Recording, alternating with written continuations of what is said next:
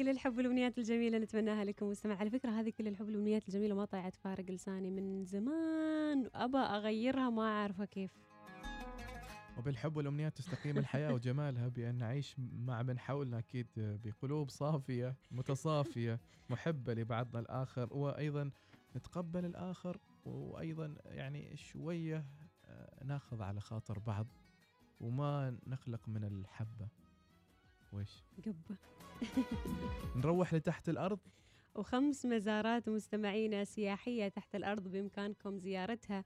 بس أنا يعني يعني لو لو مثلا هذا الموقع يعرف عن عمان والمزارات السياحية الفريده الموجودة تحت الأرض والكهوف.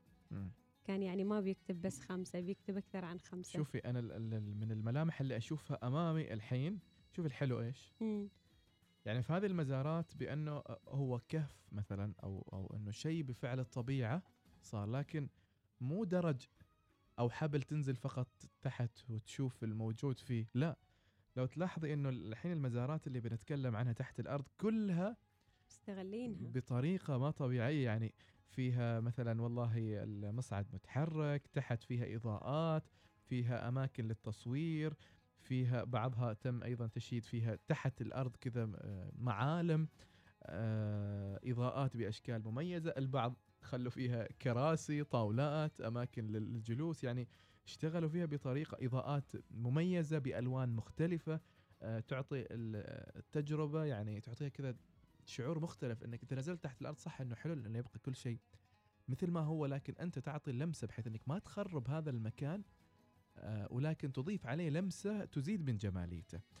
عندك سميرة تعطينا هالأماكن ومن بين هذه الأماكن مستمعين أول شيء في رومانيا حديقة ترانسلفينيا المائية مم. اللي تقع أسفل أحد مناجم استخراج الملح يعني هو منجم لاستخراج الملح بس استغلوه وسووا فيه هذه الحديقة المائية في رومانيا. شوفي الممرات الخشبية الجميلة الموجودة فيه والإضاءات المميزة والممر اللي يعطيك تجربة أكثر من شيء. يعني هو هو واضح أنه في كياك إيه، أيضا. هو منجم استخراج ملح آه، آه، مكان اقتصادي أساسا لكن آه، عطوا فيه طابع السياحي وعملوا ممرات بحيث إنه الشخص أو مع أسرته أو من جاءوا معه يعيشوا تجربه هم يمروا مليئة بال- بلحظات كذا يعني فيها من الشغف والتأمل في المكان وروعته. وجماليته.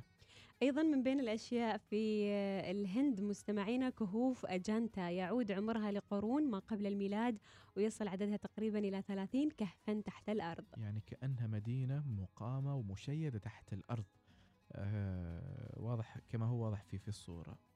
أيضا في تركيا مستمعين مدينة ديرنوكويو يعود عمرها لآلاف السنوات وتمتد على عمق 85 مترا تحت الأرض. يعني هي نفسها أعتبرها العمارة ال- التركية والإضاءات اللي لونها الأصفر كذا في المباني اللي نعرفها في العمارة التركية القديمة. ولكن تخيل إنه هذا مو مو فوق سطح الأرض لا يعني تحت الأرض مشيده هذه المباني. أيضا في النرويج مستمعين شيد مطعم باسم أندر شيد على عمق 5.5 متر بالبحر الشمالي.